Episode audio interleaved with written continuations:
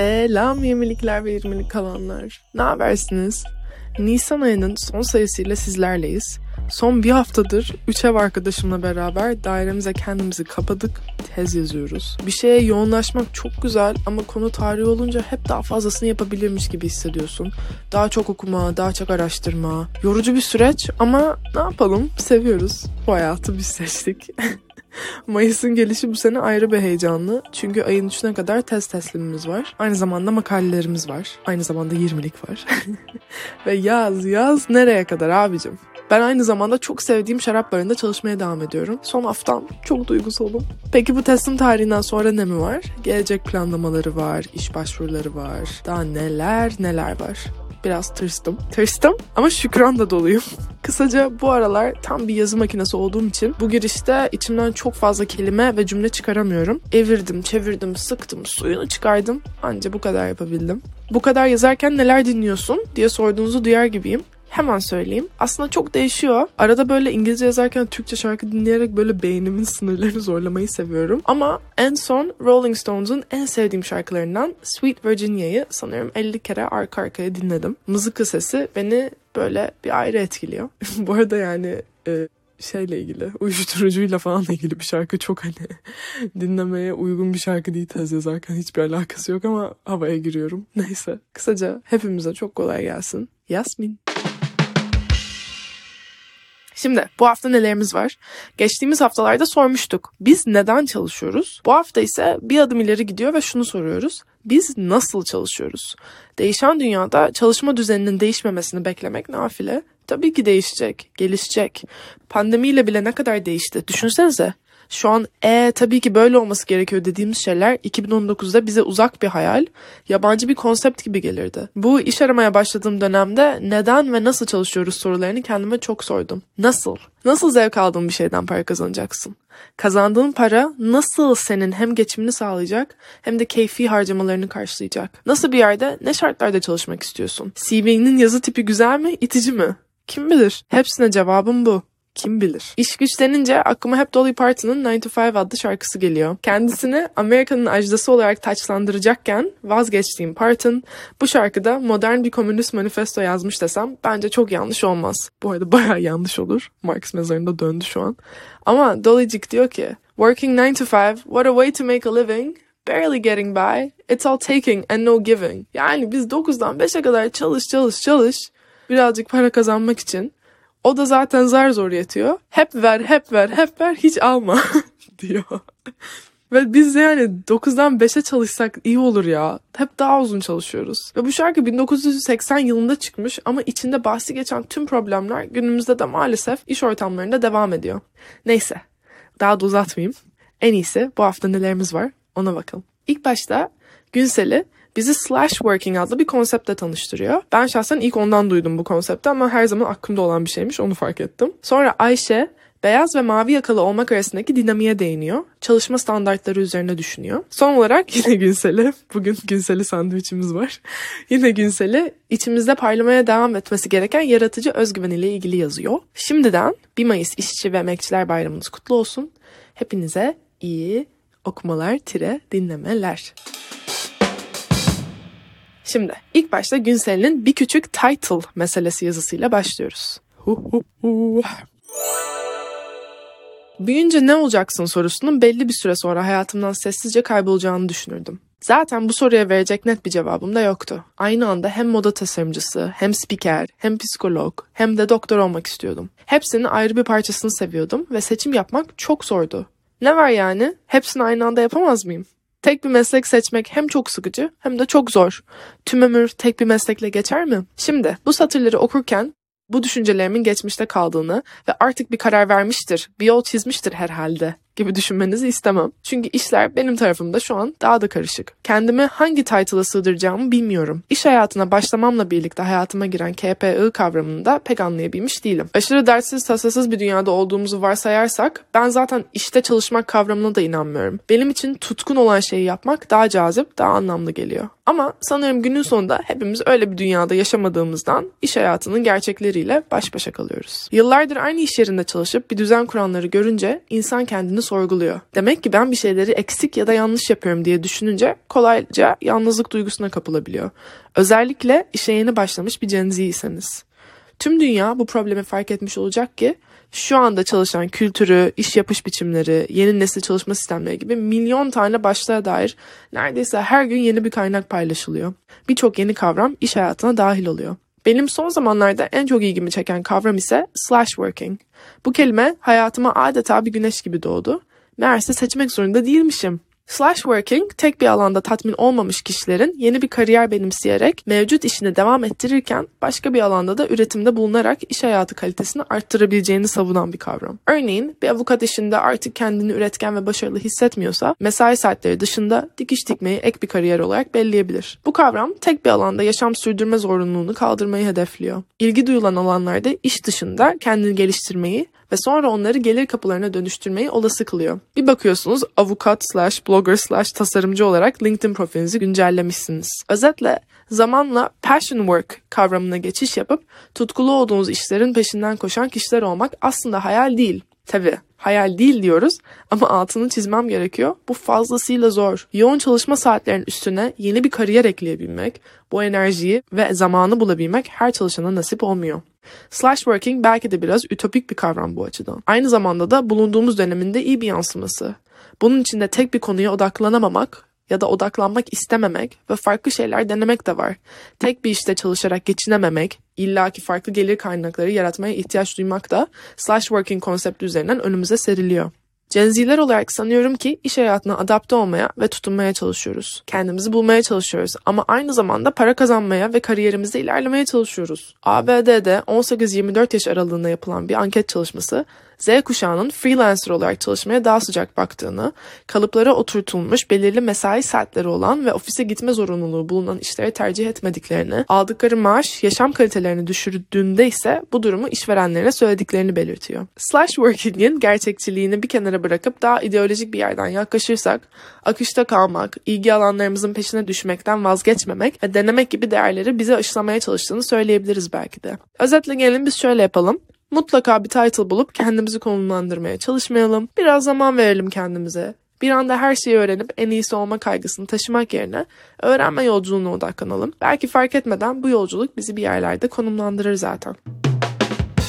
Çok haklı. Akıştayız. Anda mıyız falan dermişim kendi reklamımı yaparken ben. Kendi reklamım derken anlamasına beraber bir video serimiz var. Instagram hesaplarından izleyebilirsiniz diye reklam geçeyim şu an alakasız. Tamam, devam ediyorum. yirmilerde yirmilik kanalımızda Ayşe beyaz yakalının bir Mayıs'ı olur mu diye soruyor. Çok bence güzel ve düşündürücü bir yazı olmuş. Ben zaten Ayşe'nin yazılarını okurken çok heyecanlanıyorum ve bayılıyorum. Ama neyse, yine uzatmayayım. Şimdi başlıyorum. Bu yazıyı kaleme alma fikri bir Mayıs yaklaşırken hazırlanacak bültenle ilgili diğer yirmilik yazarlarıyla beyin fırtınası yaparken doğdu. İşçi ve Emekçiler Bayramı'nda beyaz yakalılarla ilgili bir şey yazmak makul olur muydu? Mesela madenciler, inşaat ustaları, motokuryeler işçiyse, yüksek güvenlikli bir plazada şık kıyafetler içinde çalışan bir hesap uzmanına işçi demek mümkün müydü? Ne zaman işçi oluruz? İşçi dendiğinde sizin de aklınıza iş tulumlu, baretli bir erkek mi geliyor? Bazıları beyaz yakalıların işçi veya emekçi olarak adlandırılmasını en basit haliyle ağır beden işçilerine bir hakaret olarak görüyor. Onlara göre beyaz yakalılar mavi yakalılara kıyas kabul etmeyecek kadar ayrıcalıklı bir sınıf. Peki o zaman her sabah asgari ücretten biraz fazla maaşla işine gitmek için sabahın beşinde uyanıp metrobüs sırasına giren plaza çalışanı ne? Sally Rooney'nin Güzel Dünya Neredesin isimli romanında bu konudaki iki zıt perspektifi özetleyen şahane bir diyalog geçiyor. Bu diyalogdaki herkes yirmili yaşlarında ve üniversite mezunu bir arkadaş grubu, böyle pub'da muhabbet ederken geçiyor bu konuşma. Şimdi konuşmayı Oscar'lık oynayarak şu an konuşmayı size okuyacağım. Biri diyor ki aslında burada kimse işçi sınıfından sayılmaz. Sonra biri diyor, Marx seninle aynı fikirde olmazdı ama demek istediğini anlıyorum. İnsanlar işçi sınıfında olduğunu iddia etmeye bayılıyor ama aramızda kimsenin ailesi işçi sınıfından değil. Evet ama aramızda herkes geçimini sağlamak için çalışıyor ve ev sahibine kira ödüyor. Kira ödeyince işçi sınıfı olmuyorsun. Doğru ya, bir işte çalışmakla işçi sınıfı olunmaz. Maaşının yarısını kiraya harcayınca, mülk sahibi olmayınca, patronun tarafından sömürülünce o zaman da olmuyorsun. Ne zaman işçi sınıfından oluyorsun acaba? Belli bir aksanın falan varsa mı? Evet. Teşekkür ederim. Bu performansı umarım beğenmişsinizdir. Devam ediyorum. İşçi kavramı sıklıkla iki farklı nüfus grubunu tanımlamak için kullanılıyor. Biri, geliri sermaye birikiminden ziyade emekten elde edilen geniş bir insan grubu. Diğeri ise bu grubun belirli bir kültürel göstergeler dizisine sahip kentsel yoksul bir alt bölümü. Bizler çoğunlukla bu alt kümeye odaklanmaya ve büyük kümenin kalanındaki nispeten daha ayrıcalıklı kesimi, yani beyaz yakalıları işçi olarak adlandırmamaya meyilliyiz. Eminim bu yazıyı okuyan pek çok beyaz yakalı da kendisinin işçi olduğunu düşünmeyecek. Hatta bu şekilde adlandırılmaktan belki de pek memnun olmayacaktır. Beyaz yakalı çalışan işçi olduğunu unutuyor. Çünkü ayrıcalıklı olduğuna ikna edilerek işçiliği unutturuluyor. Evet, belki beyaz yakalıların çalıştıkları gökdelenler ve plazalar son derece korunaklı görünüyor. Peki gerçekten öyle mi? Türkiye'de beyaz yakalı gerçekten de ayrıcalıklı mı? Güvencesizliğin kalbinde beyaz yakalı. Zorbalık, beyaz ve mavi yakalı tüm emekçilerin hayatında yer etmiş durumda.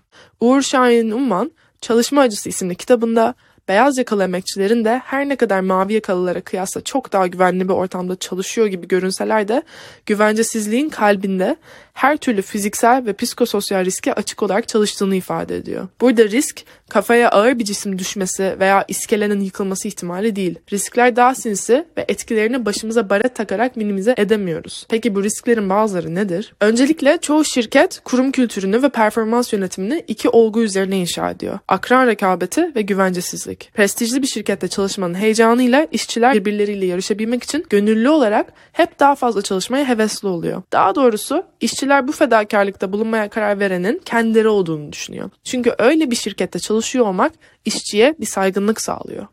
En uzun saatler yakını çıkarmadan çalışan, en fazla mesai yapan, en az izin kullanan işçi ödüllendiriliyor ya da ödüllendirileceğini umuyor. Bu şekilde iş yerine her şeyini vermeye zorlanan işçiden geriye ise işçinin posası kalıyor. Uluslararası bir şirkette çalışan bir arkadaşım şöyle bir şey anlattı. Şirketlerinde düşük performansı nedeniyle işten çıkarılan yirmili yaşlarında genç bir çalışan gece vakti ekip liderini ağlayarak arar. İşten ayrılırsa hayatının biteceğini söyler ve kendisine bir şans daha vermeleri için yalvarır. Tüm hayatını şirkete adayacağını vaat eder. Bunu söyleyen kişi yirmili yaşlarında çok iyi eğitimli, muhtemelen orta üst sınıf bir aileden gelen bir kadın ve hayatının anlamını endekslediği şey o şirketin bir parçası olmak. Peki kapitalist bir şirkete duyulan bu bağlılığın gerçekten içsel bir kaynağı var mı? Yoksa şirketler çalışanlarını böyle düşünmeye, böyle hissetmeye ikna mı ediyor? Acaba bir tekstil fabrikasında yanında çalışan mesai arkadaşıyla rekabet eden, daha çok kot taşlayayım diye kendi isteğiyle fazla mesai yapan, hayatını o fabrikaya adamaya düşünen bir işçi var mıdır? Pek zannetmiyorum. Çünkü mavi yaka iş ortamı bu fikri beslemiyor. Oysa bir bankada kalıcı olabilmek için herkesten fazla çalışmak, diğer çalışanın açığını kollamak, arkasından dolap çevirmek çok normal karşılanan ve hatta beklenen bir tutum. Performans notları, işçinin önüne konan gerçek dışı hedefler ve kurum kültürü adı altında işçi aleyhine ustalıkla düzenleşmiş sözleşmeler ise bunun tuzu, biberi oluyor. Peki işverenin harladığı bu güvencesizlik ortamı bizi nereye getiriyor? Hak arama yollarına. Çoğu beyaz yaka iş kolunda sendikalaşma ve iş yeri temsilciliği yok. Oysa sendikalaşma, kanunu işçiye sağladığı en önemli hak arama mekanizmalarından biri. Sendikalar sayesinde işçiler örgütlü bir şekilde seslerini işverene duyurabiliyor ve haklarını çalıştıkları sırada arayabiliyorlar. Oysa beyaz yakalılar arasında herhangi bir örgütlülük son derece nadir olduğu için neredeyse tümü kendi bacağından asılıyor. Beyaz yakalı bir işçi çoğunlukla kanunun kendisine tanıdığı hak arama mekanizmalarından ancak işten ayrıldıktan sonra devreye girebilecek hükümlerinden işe iade, haksız fesih ve benzeri faydalanabiliyor. Beyaz yakalının asgari ücret kazandığı ülke Türkiye. Bir beyaz yakalıyı diğer işçilerden ayıran en büyük farklardan biri de elbette ki kazanç. Oysa Türkiye'de ekonomik krizin etkisiyle pratikte böyle bir farkın kaldığını söylemek pek de mümkün değil. Asgari ücrete gelen zamlar ücret tabanını sürekli yukarı çekiyor ama özel sektörde zamlar genellikle aynı oranda gerçekleşmiyor. Böylelikle çoğu beyaz yakalı işçi de pratikte asgari ücretli emekçiler haline geliyor. Böyle bir tabloda elbette Türkiye beyaz yakalısının bir mavi yakalıdan çok daha iyi ve ayrıcalıklı koşullarda çalıştığını ve bu yüzden daha az işçi, daha az emekçi olduğunu söylemek mümkün değil. Ülkede beyaz yakalı da mavi yakalı da ağır yükün altında eziliyor. Bu yazıyı yazarken aklıma hep şu anekdot geldi. Bir arkadaşım bir özel üniversitede araştırma görevlisi olan ve emeğine kıyasla çok az kazanan arkadaşımız hakkında O beyaz yaka değil ki, açık mavi yaka demişti. Belki de beyazın ya da mavinin kalmadığı, tüm işçilerin farklı şekillerde ama aynı oranda sömürüldüğü günümüz Türkiye'sinde aradığımız kavram budur. Mavi, açık mavi, gri, beyaz yakalı tüm işçilerin, emekçilerin bir Mayıs'ı kutlu olsun. Şimdi farklı işleri aynı anda yapmadan bahsettik. Farklı iş gruplarının çalışma standartlarından, mavi yaka ve beyaz yakalı olmanın farkından ve bu farkın Türkiye odağında aslında ne kadar azaldığından bahsettik. Daha hafif bir notla bitirerek içimizdeki aslında yaratıcılığı sürdürme üzerine bir yazı var. Günsel'e yazdı bu yazıyı ve bu yazı hani aslında daha çok şey, küçükken o içimizde daha çok barınan o yaratıcılığı, o bir şeyler yaratma isteğini, o sınırsızlığı nasıl koruyabiliriz gibi bir şey. O yüzden Günsel'e şey soruyor. Elmalar neden kırmızı? Bu arada bu yazının görselini Aylin Tiktaş yaptı. Ona da buradan teşekkür ediyoruz. Bu yazıda çocuksuluğun en tatlı halini, yaratıcı özgüveni, kendin olma cesaretini, kendini bulma yolculuğunu konuşalım istiyorum. Kemerlerinizi bağlayın, çılgın ve özgür benliklerimizi bulmaya gidiyoruz. En sevdiğim ve dönüp dönüp okuduğum Tom ve David Kelly tarafından yazılan Yaratıcı Özgüven kitabı, yaratıcılık denince akla heykeltıraş, ressam, tasarımcı gibi kalıplaşmış yaratıcı karakterlerin geldiğini, fakat aslında çocukluğumuzda hepimizin yaratıcı tipler olduğunu, oynadığımız oyunların, sorduğumuz soruların da bunun en güzel kanıtı olduğunu savunuyor. Sahiden de çocukken o merak ve yaratıcılığın tadı bambaşka değil miydi? Ben böyle Barbie'lerimle falan oynarken evdeki tüm kitaplardan böyle manyak manyak mimari yapılar yapardım mesela. Gerçekten çok güzellerdi. Neyse. Elmanın neden kırmızı olduğunu, sineklerin nasıl yemek yediğini çekinmeden sorardık. Bulduğumuz her nesneyi oyuncağa çevirebilir, el alem ne der diye düşünmeden oyun fikirlerimizi paylaşırdık. Meraklıydık, heyecanlıydık. Peki sonra ne oldu da elmanın rengini değil de sadece fiyatını soran, fikrini belirtmekten çekinen insanlara dönüştük? Benim için bu sorunun tek kelimelik bir cevabı var. Çevre. Zamanla insanların ne dediğini, hakkımızda ne düşündüklerini, nelerin topluma daha havalı gözüktüğünü daha fazla önemsemeye başlıyoruz. Öncelik kendimiz ve bizi mutlu eden şeyler değil, başkaları ve onların istekleri oluyor. Çocuksu merakın yerine dünya telaşı alıyor galiba. Ama ben istiyorum ki çocukluğumuzu, çocuksuluğumuzu hiç kaybetmeyelim. Cesurca atalım adımlarımızı. İşte tam da bu yüzden hazır kitabı tekrar tekrar okumuşken kendimce yaratıcı özgüven yolunda ilerlemek için bir liste hazırladım. Belki yönümüzü kaybedersek dönüp bakarız arada. Şimdi Günsel'i bir yaratıcı özgüveni koruma, kazanma, acil destek kiti hazırlamış. Bakalım içinde neler var. bir. Sor. Öğrenmek istediğin, merak ettiğin ne varsa sor. Sorum saçma olur mu? Ya cevabı tek ben bilmiyorsam diye düşünme. iki. Potansiyeline ve kendine inan. Kendinden ve yapabileceklerinden şüphen olmasın. Yapabildiklerin kadar yapamadıkların da sana kim olduğun hakkında fikir verir. üç. Başla. İstiyorum, ilgim var gibi ifadeleri kenara koy. Sadece başla ve yap. dört. Dene. Sonra yanıl, sonra bir daha dene. Farklı ortamları, deneyim alanlarını keşfe çık. beş. Düşün. Ama unutma, inovatif ve sürdürülebilir düşün. altı. Destek ağı oluştur. Kendini üzgün, çaresiz hissettiğin anlarda seni ayağa kaldırabilecek, fikre ihtiyacın olduğunda yanında olacak insanlarla sağlam dostluklar kur. Ve yedi. Çiz. Araştırmalar insanların zamanla kalem kağıda olan düşkünlüklerinin azaldığını ve iyi resim çizemediklerine dair ön yargıları olduğunu gösteriyor. Oysa ki temel geometrik şekillerle bile çizim yapmak, fikir ve duyguyu anlatmak mümkün. Aslında şey düşünsenize, mesela küçükken her şeyi çizersiniz, her şeyi böyle şarkıları bile söylersiniz. Birçok insan büyüdükçe mesela bence şarkı söylemeye utanıyor çünkü hani sesin iyi olmadığını düşünüyor ama sesin iyi olması gerekmiyor ki şarkı söylemek için. İstediğin gibi eğlenebilirsin aslında yani. Giderek sanki büyüdükçe üstümüze bazı şeylerde daha çok baskı kuruyoruz gibi hissediyorum. Bu da bir parantezde devam ediyorum.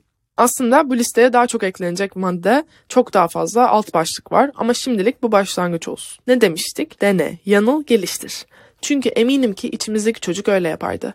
Yerinde duramaz ve hemen işe koyulurdu. Yazımı noktalarken bahsetmeyi unuttum, minik bir tavsiyeden daha bahsetmek istiyorum. Çocuklarla iletişim kurun. Çocukların oynadığı oyunlar, çizdiği resimler, çocuk masalları hepsi ayrı birer hazine gibi geliyor bana.